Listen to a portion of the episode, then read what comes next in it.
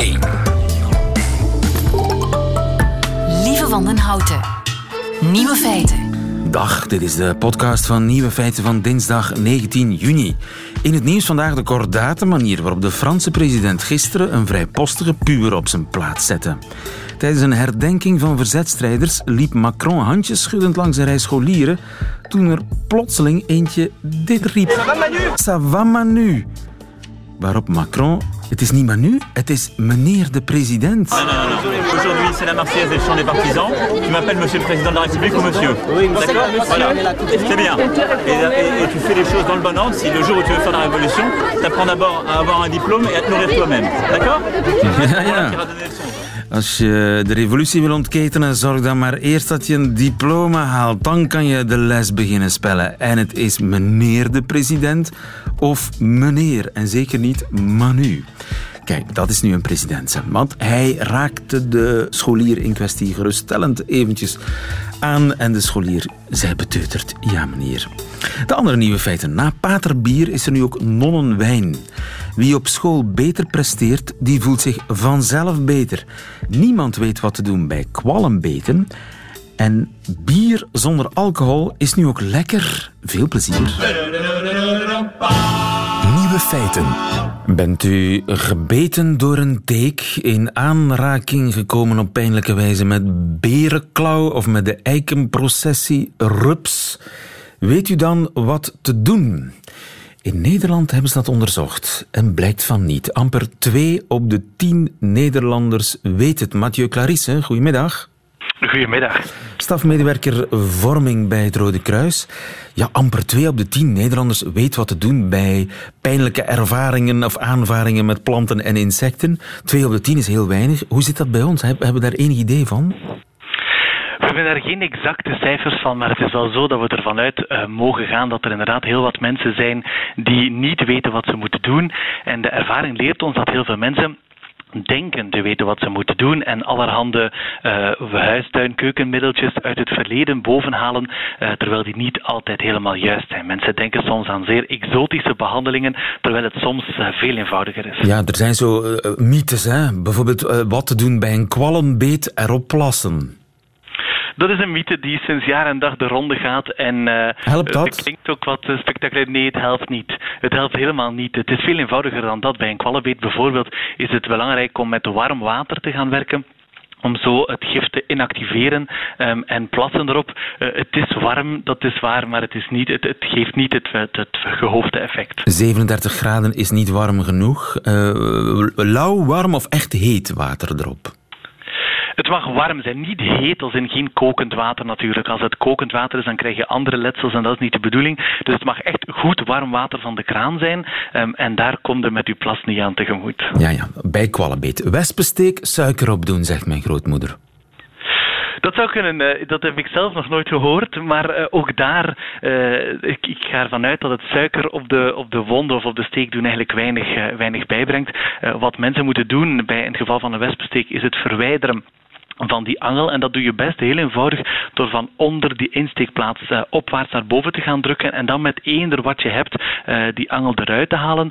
En dan daarna is koelen met ijs een zeer goede oplossing, omdat dat zorgt dat de zwelling zal verminderen en dus ook de pijn gaat verminderen. Ja, ik noteer alles, dus eh, eerst met een pincetje of zo de angel eruit proberen te eh Een pincet wurmen. is wat gevaarlijk. Het is met een pincet. Een pincet heeft twee beentjes die je eigenlijk tegen de, tegen de angel gaat drukken. En op het einde van de angel heb je een gifzakje. En dat gifzakje, dat ga je door het gebruik van zo'n pincet gaan dichtdrukken. Aha. Dus vandaar dat we een pincet eigenlijk willen vermijden omdat op het moment dat je de angel eruit haalt, druk je eigenlijk nog het resterende gif in je wondje, waardoor de zwelling en de pijn nog meer zal worden. Dus als je kunt vermijden eh, om een pincet te gebruiken, dan kun je beter met iets plat, bijvoorbeeld je drukt langs de ene kant van onder de insteekplaats en dan met iets, iets dat hard is, eh, een stukje karton, een bankkaart of iets dat, dat plat is, de achterkant, van, de achterkant van een mes bijvoorbeeld, kan ervoor zorgen dat je zo heel gemakkelijk die angel daar kunt uithalen ehm, en dat je niet het gevaar hebt dat zakje dicht te drukken. Ja, voorzichtig zijn en als het niet meteen lukt naar de dokter, zou ik zeggen. Nee,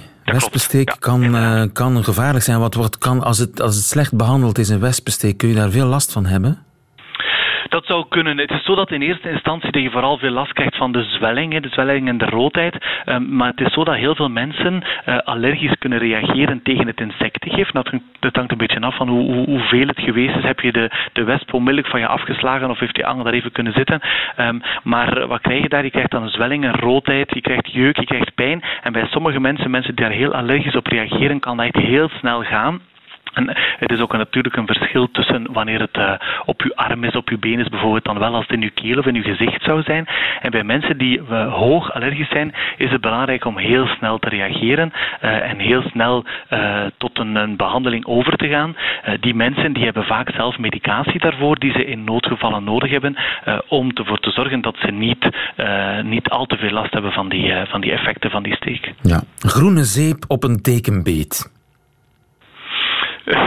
het gaat hier naar zeer exotische middeltjes. Het zou kunnen. Ik heb het zelf Volkswijsheid, uh, geoogst op de redactie van Nieuwe Feiten. Groene zeep op tekenbeet. Het is mij niet bekend. Het is veel eenvoudiger dan dat ook. Uh, het is zo dat uh, een tekenbeet, mensen hebben daar vaak heel veel ideeën over. Mensen denken dat ze onmiddellijk naar een dokter, naar een ziekenhuis moeten. Dat ah ja, maar de, de, ziekte van Lyme kan daardoor veroorzaakt worden. Hè? Dan... Dat zou kunnen, inderdaad. Nu, het is zo, we weten uit onderzoek dat als een teek minder dan 24 uur ter plaatse is, dat er eigenlijk zeer weinig tot geen kans uh, op besmetting is. Nu, 24 uur lijkt wel bijzonder lang, maar het is wel zo dat die teken zeer, uh, zeer strategisch te werk gaan en zich verstoppen op plaatsen die we niet altijd permanent uh, in de gaten houden. En voel je dat, een tekenbeet? Eigenlijk kun je het niet voelen, nee. Het is, het is zo klein dat je het in eerste instantie niet kunt voelen en dat het vaak is dat mensen uh, bij toeval zo'n teek ontdekken eigenlijk, uh, in de oksel bijvoorbeeld, uh, aan de binnenkant van de lies en zo. Dat mensen na het douchen bijvoorbeeld of bij het omkleden dat ontdekken. En, en dan is het te laat. Enige tijd, nog niet helemaal. Het is pas als de teek enige tijd ter plaatse is dat hij echt rood begint te worden, dat hij zou kunnen beginnen zwellen. En zelfs dan nog is het nog niet te laat. Maar het is wel zo dat het belangrijk is om in eender welke situatie altijd zo snel mogelijk die teek te verwijderen. En kan je dat zelf? Kom ik terug op, je kunt dat helemaal zelf, ja. Ik kom, ik kom daar terug op het puntje van het pincet van, van daarnet. Ook daar is een pincet eigenlijk niet het meest te verkiezen. Uh, in de handel kun je allerhande soorten tekentangetjes krijgen. Er bestaan heel veel verschillende soorten. En die tangetjes zorgen ervoor dat je bijna pijnloos en vooral zonder uh, schade die teken kunt verwijderen. Want een teekje is heel, heel, heel klein. En het is belangrijk dat je die in zijn geheel wegneemt. Uh, dat wil zeggen dat er niet nog een stukje poot achterblijft bijvoorbeeld omdat dat dan eventueel zou kunnen gaan infecteren. Maar het is zo, als een teek verwijderd is um, en je hebt het wondje netjes proper gemaakt daarna, dat je eigenlijk helemaal niks meer hoeft te doen. Je hoeft niet naar een dokter gaan, te gaan daarna, tenzij als na enige tijd uh, de, het wondje of de plaats waar gestoken is zou verkleuren, zou beginnen zwellen of zou beginnen pijn doen, dan is het nodig om naar een dokter te gaan. Dus er zijn heel, heel, heel veel tekenen die je gewoon zelf kunt uithalen, zonder dat daar ooit uh, gelukkig maar een vervolg aan te pas komt. En uh, Limburgse wijsheid, paardenbloemensap op een brandnetelsteek. Aan brandnetels is eigenlijk weinig te doen. Uh, het is zo dat als je in een brandnetel loopt, meestal gaat die jeuk en die pijn heel snel voorbij. Dat is een beetje rood, dat wordt wat, wat, daar komen wat rode bubbeltjes op en zo. Maar eigenlijk is het zo dat dat heel snel voorbij gaat. Uh, of een paardenbloem relevant zou kunnen zijn, dat moeten we nog onderzoeken. Dat hebben we nog nooit onderzocht. Er zit een doctoraat in volgens mij. Het zou kunnen, het zou kunnen. Dan moeten we dat ik. Een, een, een valabele wetenschappelijke hypothese die ooit eens moet uh, getest worden. Experimenteel, uh, maar brandnetels steken, dat is meestal uh, zonder veel erg. Berenklauw is anders, hè? Berenklauw en, en... Ja, dat klopt. Berenklauw is een, is een plant die wel wat, wat, wat meer voorkomt in onze omgeving. Um, die niet ook altijd gekend wordt, want die ziet er op zich wel aardig mooi uit. Het is vaak ook indrukwekkend groot, want als het warm en vochtig is, dan neemt die plant heel snel in volume me toe.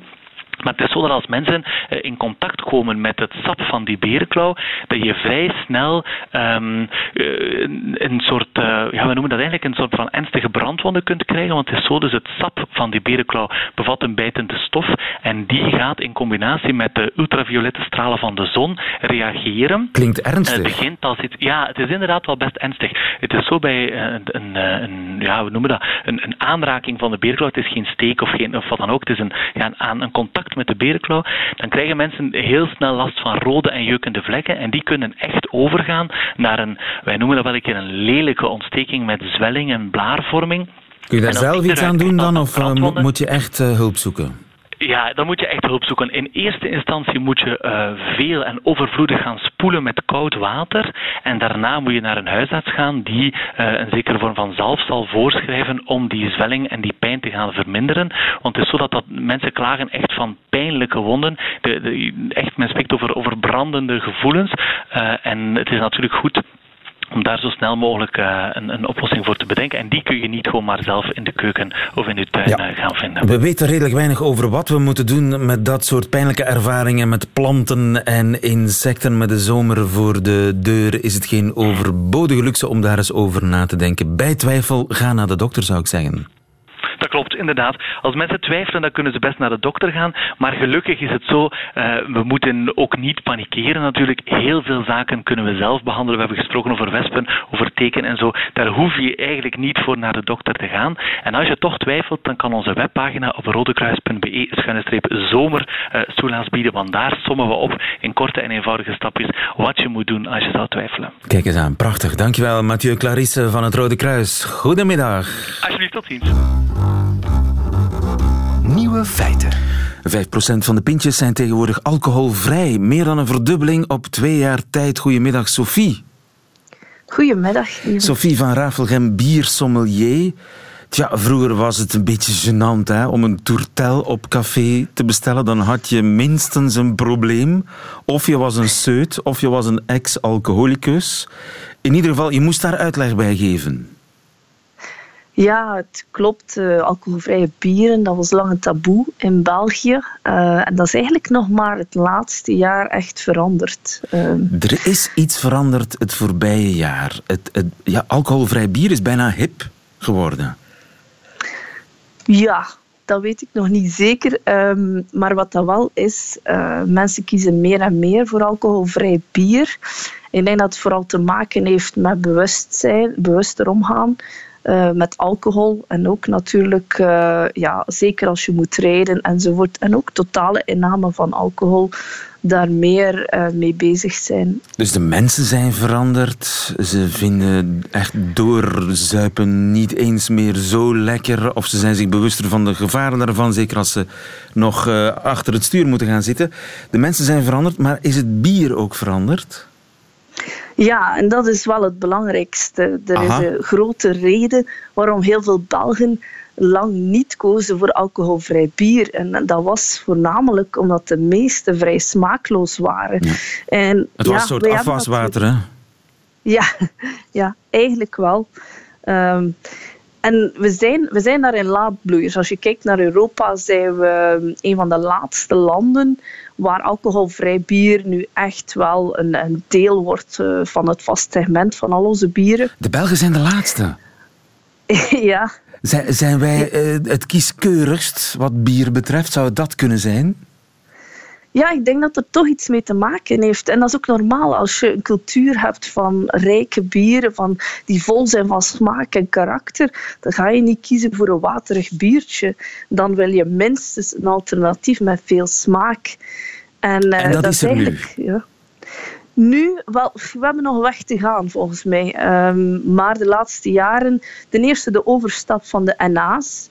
Uh, naar de 0,0 procent, waarbij je dus een ander procedé krijgt. Aha, en door dat is, procedé... Er is dus een groot verschil tussen NA en 0,0. Ja, vroeger was alcoholvrij bier. Alcoholvrij bier is minder dan 0,5 procent. Geproduceerd door de vergisting stop te zetten. En hierdoor ga je natuurlijk heel veel body, heel veel smaak missen. Want het is de, de huidige... vergisting die de alcohol maakt. Uh, ja, ja inderdaad, inderdaad. Dus dat was de beste manier om te vermijden dat er alcohol gevormd werd. Ja. Maar de huidige technieken baseren zich eigenlijk op een bier dat totaal vergist. Dus dat eigenlijk het normale procedé doorloopt. Ja, want ook en daarna... die vergisting uh, doet iets met de smaak natuurlijk. Ja, inderdaad. Dat geeft net de smaak, dat creëert mee het karakter van het bier. En nu wordt daar gewoon een extra stap aan toegevoegd, waarbij er door een uh, membraantechnologie eigenlijk uh, het bier extra gefilterd wordt. En eigenlijk wordt het alcohol, de alcohol eruit gefilterd. Maar de smaak maar behoud je. Voilà, ja, ah. dat klopt. Oké, okay, dus het smaakt helemaal anders dan vroeger. En dat geldt dan voor, voor met name bieren waar 0,0 op staat? Alcoholvrij bieren in, in het algemeen, de meeste brouwerijen hebben eigenlijk nu, de, voor, denk maar aan Jupiler 0.0 en Maas 0.0, die hebben uh, uh, het vorige procedé opzij geschoven om te kiezen voor het nieuwe procedé. En dat is een Jupiler 0.0 is een stuk lekkerder dan de NA. Voor mij mag het sowieso wel meer smaak hebben. En dat ja, want het is, nog altijd niet hetzelfde, hè? Nee, nee het is allee, ja, nog altijd een groot gebrek aan smaak. Want het is niet omdat je onder 0,5% zit dat je moet inboeten aan smaak. En bijvoorbeeld gisteren werd uh, eigenlijk een beetje de eerste speciaalbierbrouwerij die een alcoholvrij bier produceert. De Sportzot van uh, brouwerij De Halve Maan. En wat dat komt uit Brugge, geloof ik, hè? Ja, ja. Dus uh, ze zijn vooral bekend voor een Brugse zot. En wel, het is eigenlijk de Brugse zot. Alleen uh, onderging het ook die, die stap, die filter, waarbij het alcohol in feite eruit gefilterd werd, maar de smaak werd behouden. Als je het proeft, uiteraard is het verschillend van de Brugse zot, want alcohol heeft toch wel een bepaalde extra smaak aan het bier, maar het is vooral een alcoholvrij bier met echt wel karakter en, en bijvoorbeeld een duidelijke bitterheid. Aha, dus nu uh, springen de speciaalbieren ook op de kar, op de alcoholvrije kar. En dat zou wel eens een nieuwe boost kunnen geven aan het alcoholvrije ja. bier. Ja, ik denk dat dat voor de Belgen essentieel is. Omdat als wij kiezen voor een alcoholvrij bier, moet het echt smaak hebben. Wij hebben, we zijn immers verwend uh, met deze biercultuur natuurlijk. En je, ik denk dat er nog veel meer gaan komen. Um, maar wat ik ook zie, is dat er bijvoorbeeld veel bieren komen van 2 à 3 procent, de sessionbieren. En dat is ook al ideaal. Dan, dan kun je er al enkele van drinken voor je in feite aan de wettelijke limiet zit. Dus we staan nog maar aan het begin. Er komt nog heel veel meer op ons af. Zeker, zeker. Ik verwacht uh, daar nog veel evolutie in. Uh, nog veel meer brouwerijen die gaan experimenteren met ingrediënten om in feite uh, karaktervolle alcoholvrije initiatieven op de markt te zetten. Zodanig dat ook de Belgen door de knieën gaan. Als laatste, Sophie van Rafelgem. Goedemiddag. Goedemiddag. Nieuwe feiten. Wat is nu het belangrijkste? Dat een kind zich goed voelt op school of dat het goed leert, goed presteert? De minister-president was daar nogal duidelijk over in de zevende dag. We moeten echt wel inzetten op durven excelleren, durven inspanningen vragen. Naar mijn aanvoel is de slinger te ver doorgeslagen naar welbevinden specialisten, pedagogen zeggen wij, wanneer voelt een kind zich goed? Als het een inspanning heeft moeten leveren. Het Vlaams onderwijs doet het slecht in vergelijking met het buitenland. De lat moet hoger. Er is te veel aandacht voor het welbevinden van de leerlingen en te weinig voor hun prestaties. Minister van Onderwijs Is niet akkoord. De twee gaan voor mij hand in hand. Uh, je moet uh, duidelijke verwachtingen stellen naar uh, jongeren toe. En we zien ook, er is een, er is een studie over gevoerd, als je grote verwachtingen hebt, dat jongeren zich ook neigen naar die verwachtingen. Als je geen verwachtingen hebt naar jongeren en zegt van goh, jullie zullen toch niets kunnen, dan zal men zich ook niet inspannen. Dus voor mij gaan de twee echt samen. Goede structuur, grote verwachtingen en dan volgende resultaten. Een klein meningsverschil toch eh, in de Vlaamse regering. Eh, een meningsverschil tussen de minister van Onderwijs Krevits en de minister-president. Dag Pedro de Bruiker. Goedemiddag. Onze huispedagoog, zal ik maar zeggen. Wie heeft er gelijk? Um, allemaal. Ja. Mm, behalve dat er ook wel een, een soort van misschien foute tegenstelling gaat staan. Het is een foute tegenstelling. Een stuk wel. Um, ik denk dat en welbevinden belangrijk is en leren. Maar soms hoor je bij mensen zeggen van je moet je eerst goed voelen om te leren. Maar eh, de minister-president zei ook het omgekeerde en daar heeft hij wel een punt. Namelijk dat je uh, een goed gevoel kan krijgen omdat je iets geleerd hebt. Dus de volgorde is eerder omgekeerd. Dus het is niet omdat je je goed voelt dat je goed leert, maar het is meestal wel zo dat als je goed leert, dat je je ook goed voelt. Want je hebt namelijk iets gepresteerd. Dat doet deugd. Ja, uh, een succeservaring. Beide kunnen voorkomen, maar als je kijkt naar onderzoek, uh, dan zie je dat het tweede, dus je goed voelen door het leren, ja, dat er daar ietsje meer evidentie voor lijkt te zijn. Maar beide kunnen voorkomen. En als we eventjes een keer een paar combinaties maken. Het kan zijn dat jij je heel goed voelt en dat je zegt van, weet je wat, laat het maar zitten, ik ga vandaag niks meer doen ja, dan heb je niet veel geleerd. Mhm. Het kan ook zijn dat uh, uw, uw, vriend of uw vriendin u in de steek laat. Op dat moment heb je heel veel geleerd, maar ik weet niet of je je zo goed gaat voelen. Maar het kan ook zijn dat je opeens een aha-erlevenis hebt, opeens iets kan en dat je daardoor je fantastisch voelt. Maar er wordt ook gekeken naar het M-decreet. Het M-decreet van een paar jaar geleden, waardoor veel leerlingen uit het buitengewoon onderwijs naar het gewone onderwijs zijn overgestapt. Waardoor ja, dat onderwijs heel erg veel heeft moeten investeren in het welbevinden van die, van die mensen. Opgelet, het M-decreet is in feite voor ons, uh, voor onze regio, heel recent. Ik bedoel, uh, we zijn nu in het tweede jaar. Het is niet om te zeggen dat dit nu de grote verklaring zou zijn waarom we op Pearls, die nota bene twee jaar geleden de data verzameld is, uh, dat we daardoor nu slechter zouden scoren. Pearls, dat, dat is dat internationaal onderzoek hè, waar, waarin Vlaanderen heel slecht scoort waar we heel erg achteruit gegaan zijn in vergelijking met tien jaar eerder. Dus dat kan niet zomaar de verklaring zijn.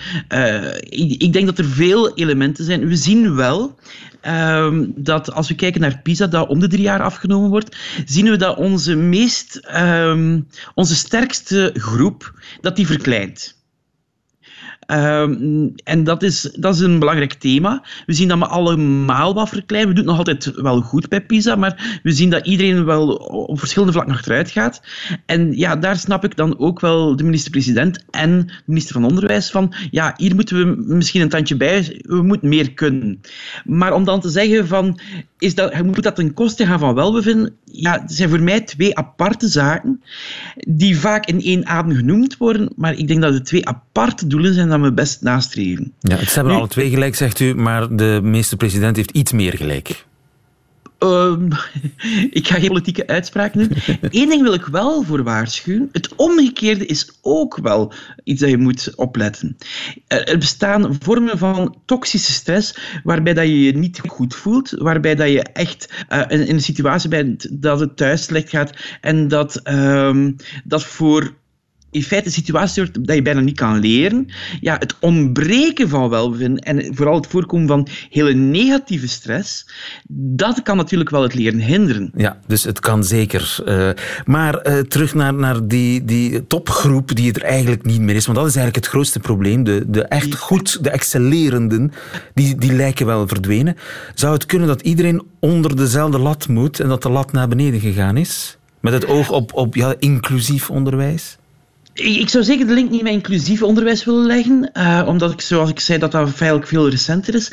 Ik, ik, weet wel, in de media hebben een paar mensen die bij het beleid betrokken waren van tien jaar geleden wel gezegd van, dat er een vermoeden bestaat dat de gelijke kansen dat die uh, ervoor gezorgd hebben dat in de hoofden van veel mensen dat we vooral naar, de, naar een ondergroep zouden gekeken hebben. Wie ben ik als de architecten van dat beleid zeggen dat ze, daar, dat, dat toch een stuk merken om hen tegen te spreken? Maar ik denk dat er heel veel aspecten zijn die meespelen. Zelfs als een topland als Finland achteruit gaat en vandaag Vlaanderen op sommige aspecten beter scoort dan Finland, om de eenvoudige reden dat we minder achteruit gegaan zijn dan Finland, dan denk ik dat er altijd wel verschillende aspecten zijn die daar uh, meegespeeld hebben. Als we zien dat op dit moment een, een regio als Engeland uh, het beter begint te doen, dan is het interessant om te kijken van welke beslissingen hebben zij genomen, wat hebben andere regio's als beslissing genomen en daarvan te leren. Ja, maar ik concludeer dat ook onder pedagogen er nog heel veel vraagtekens zijn. Ja, uh, we moeten ons we moeten werk blijven hebben. Nee, dat was even heel cynisch. Ik denk dat er wel zaken zijn waarvan we zien, uh, bijvoorbeeld als begrijpend lezen uh, achteruit gegaan is. En je ziet dat bijvoorbeeld de, de, tijd die aan begrijpend lezen besteed wordt, dat die verminderd is. Ja, dan kun je kijken van hier moeten we misschien iets aan doen. En ik denk dat er nog zoveel zaken zijn waar we effectief werk kunnen van maken. En dat daarbij de lat hoger komt te liggen. en dan zie je dat bij de huidige discussie rond eindtermen. Ik denk dat daar in feite een consensus over, staat, over bestaat en dat zowel de minister van Onderwijs als minister Bourgeois, minister-president Bourgeois dat gezegd hebben. De lat moet hoger. Dankjewel, Pedro de Bruikere. Goedemiddag. Nieuwe feiten. Vraag je, wat is de mannelijke variant van paterbier? Nonnewijn. Goedemiddag, zuster Maria Magdalena. Goedemiddag. U bent priorin van het Catharina Dalklooster in Oosterhout in uh, Noord-Brabant in Nederland. Klopt, ja. De eerste flessen zijn er, hè, zuster? Ja, ja. Het is uh, vier jaar hard werken geweest, maar we hebben de eerste wijn afgelopen zaterdag aan mogen bieden aan de commissaris van de Koning. Ja. En hoe smaakt die? Alle drie, uh, met een zekere eigenheid, maar alle drie heel goed. Twee Het zijn witte er drie en één verschillende. Rosé. Twee witte, ja. één rosé, alsjeblieft zeg. Ja. Uh, en, en, en er is een verschil tussen de drie. Uh, ja, de, de ene is een chardonnay op hout gelagerd, dus in het vat gerijpt. Uh, de tweede is een blend, drie verschillende witte druivenrassen. En de derde is een rosé en die is gemaakt van twee rode druivenrassen. Ja, op hout gelagerd zeg. Dat is ja. niet niks, want dat is een ferme investering ook geweest, neem ik aan. Ja, dat was het ook. We hebben dit kunnen realiseren mede dankzij een lening met de provincie Noord-Brabant in het kader van de erfgoedfabriek. Uh, en het ja, de hele doel van, van dit project is om Sint-Katrinadal veilig te stellen naar de toekomst toe. Onze gemeenschap bestaat vanaf 1271 onafgebroken. En we willen heel graag dat het verhaal verder gaat en dat wij ons Nabartinesse leven uh, mogen voortzetten ten dienste van God, maar ook ten dienste van mensen. Maar u had ook een hostiebakkerij kunnen beginnen of een kaarsendraaierij of zoiets. Dat was iets simpeler geweest, toch? Um, misschien wel, uh, maar je moet zoeken naar, naar de mogelijkheden die er zijn. En je hebt ook te maken met beperkingen die er zijn. En wij hadden natuurlijk onze landerijen uh, rond onze gebouwen al in eigendom vanaf 1647. En het was eigenlijk toch evident dat we iets met die landerijen zouden gaan doen. En um, ja, bier, ja, het spijt me, maar het past echt niet bij een vrouwenklooster. En, uh, ja, en wijn, ja, dat verwijst voor ons natuurlijk toch naar Christus die de wijnstok is en wij de ranken. Dus het sluit ook heel mooi aan bij onze spiritualiteit. En uh, plukken de nonnen zelf, plukt u zelf? Nee, we werken met mensen met een beperking. We werken met een sociale werkvoorziening.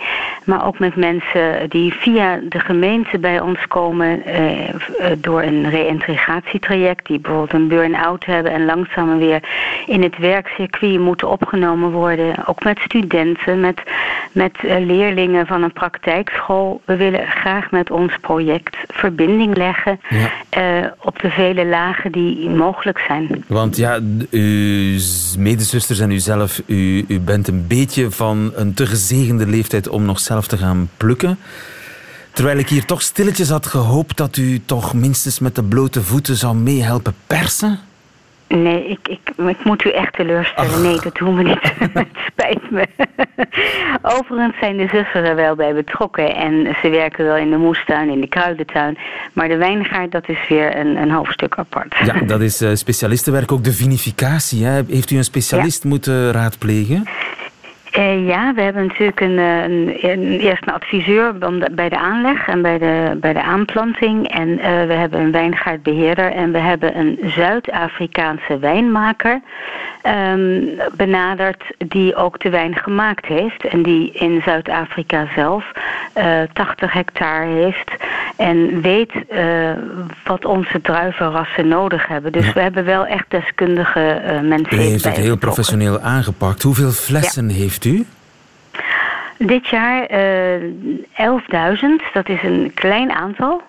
Uh, maar het is ook natuurlijk een eerste begin. Hè. De, de wijngaard is nog maar drie jaar oud. Ja. Maar over een twee jaar moeten we toch wel 40.000 flessen 40 productie per jaar hebben om het rendabel te maken. En, ja. en uh, ga ik die kunnen kopen bij mij in de, sup, in de buurt supermarkt? Nee, op dit moment zeker niet. op dit moment is de wijn te koop in onze eigen kloosterwinkel en hij wordt geschonken in ons wijnhuis. Um, en dat zal voor deze zomer nog wel even zo zijn. En dus... verder, volgend jaar, dan hopen we een dubbele opbrengst te hebben. En dan zien we wel, maar voorlopig alleen in Oosterhout zelf te krijgen. Heeft u een voorraadje voor uzelf opzij gezet? Ja, toch? Hè? Of voor, de, voor uw zusters? Voor de zusters en voor speciale gasten, ja. voor speciale gelegenheden? Ja, zo, ja, ja. Uh, het is niet zo dat er vanaf nu elke dag wijn op tafel komt in het klooster? Nee, beslist niet. Nee, nee. We, we willen toch wel graag blijven wie, uh, blijven wie we zijn. En uh, dan past toch een zekere matigheid en bescheidenheid. Ja, sinds 1200, hoeveel was het? Vanaf 1271. Vanaf 1271. Ik buig diep voor u. Priorin. Maria Magdalena van het Catharina Dalklooster in Oosterhout. Dankjewel. Goedemiddag en Heel veel succes. Gedaan. Goedemiddag. Dag. Wat denkt Stella Bergsma ervan? Dit is haar middagjournaal. Nieuwe feiten. Middagjournaal. Goedemiddag, lieve Belgische vriendjes en vriendinnetjes. Zoals jullie misschien weten, is er in Nederland een relletje over het thema van het boekenbal. Dat is De Moeder de Vrouw en refereert aan een gedicht van Martinus Nijhoff uit ongeveer 34. En honderd jaar later gaan Jan Siebelink en Murat Itzig zich over dit thema buigen. Het gedicht is een eerbetoon aan sterke vrouwen, dus waar winden de wijfjes zich nu weer over op, zou je je kunnen afvragen. Maar ik snap het wel, het heeft iets oudbolligs en potsierlijks, dat refereren aan een pre-spruitjesperiode gedicht van een man en dan weer twee mannen die zich daarover gaan opwinden of daarover gaan schrijven. Een hoog, oh vrouw, wat ben je geweldig, Sst, vrouw, hou je mond, ik ben je aan het ophemelen, gehalte. Wees maar stil op je voetstuk. Maar goed, het CNPB heeft in haar oneindige wijsheid besloten dat dit de beste schrijvers voor de taak zijn. En ik snap dat ook wel, want ik zelf ben ook de beste schrijver voor het essay De Vader, de Lul, wat ik als alternatief geschenk in die tijd zal gaan aanbieden. Maar nu even terug naar het gedicht van Nijhoff, omdat dat een van mijn eerste liefdes was, mijn kennismaking met de poëzie. Het eerste wat ik bewust las en moest analyseren in een les Nederlands. En ik was verkocht. De tederheid die eruit sprak, het verlangen, de hoogdravendheid ook. Prijs God, zong zij. Zijn hand zal u bewaren. Ik vond het schitterend. Nijhoff beschrijft slechts een beeld en wat dat beeld in hem oproept. En dat je dat allemaal kan doen met taal. Ik was verkocht. Tranen prikten achter mijn jonge oogjes. Ik ging naar Bommel om de brug te zien. Dat is de eerste zin van het gedicht. En vlak eronder op de pagina stond: Er was veel rommel op de brug te zien. De eerste zin van Het Water de Stank. Een pastiche van Gerrit Komrij. En die raakte me ook. Recht in mijn pas ontwaakte schrijverszieltje. Weer tranen in mijn ogen, maar dit keer van woede. Wat was ik kwaad op die man, die Komrij, die mijn ontluikende puberplegstatigheid zo weer omvermaaide. En daarom is dit gedicht nog altijd belangrijk voor me. En die les Nederlands ook. Omdat ik in één les leerde wat je allemaal met taal kan doen. Iets schitterends scheppen en het volledig afvakkelen. Taal kan maken en breken. Dat zou ook een mooi boekenweekthema zijn, toch?